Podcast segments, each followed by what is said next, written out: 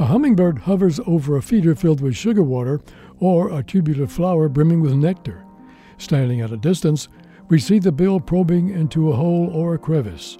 The slender bill looks harmless. It looks as if it were made to lightly delve into delicate flowers. Though in a flash, the hummingbird can repurpose the tool as a weapon. This bill is for pollination and combat. Hummingbirds use their bills to knock other birds off their perches and to fence while they hover over flowers.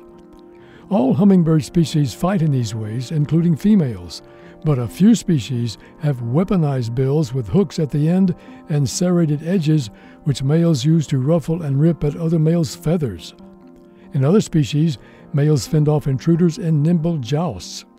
Their goal is not really to eat all the time, but to use the bill to make sure no other birds get to the prize flower. For nearly 2 centuries, it's been thought that when hummingbirds do feed, they use the help of capillary action. Capillary action allows the fluid to rise against gravity, like when you dab a rag in water and it runs up the cloth.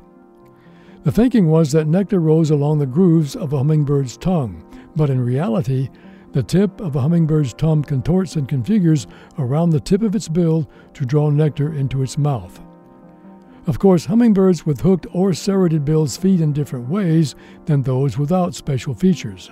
Hummingbirds with weaponized bills, and those without, all compete in fencing matches over their preferred flowers.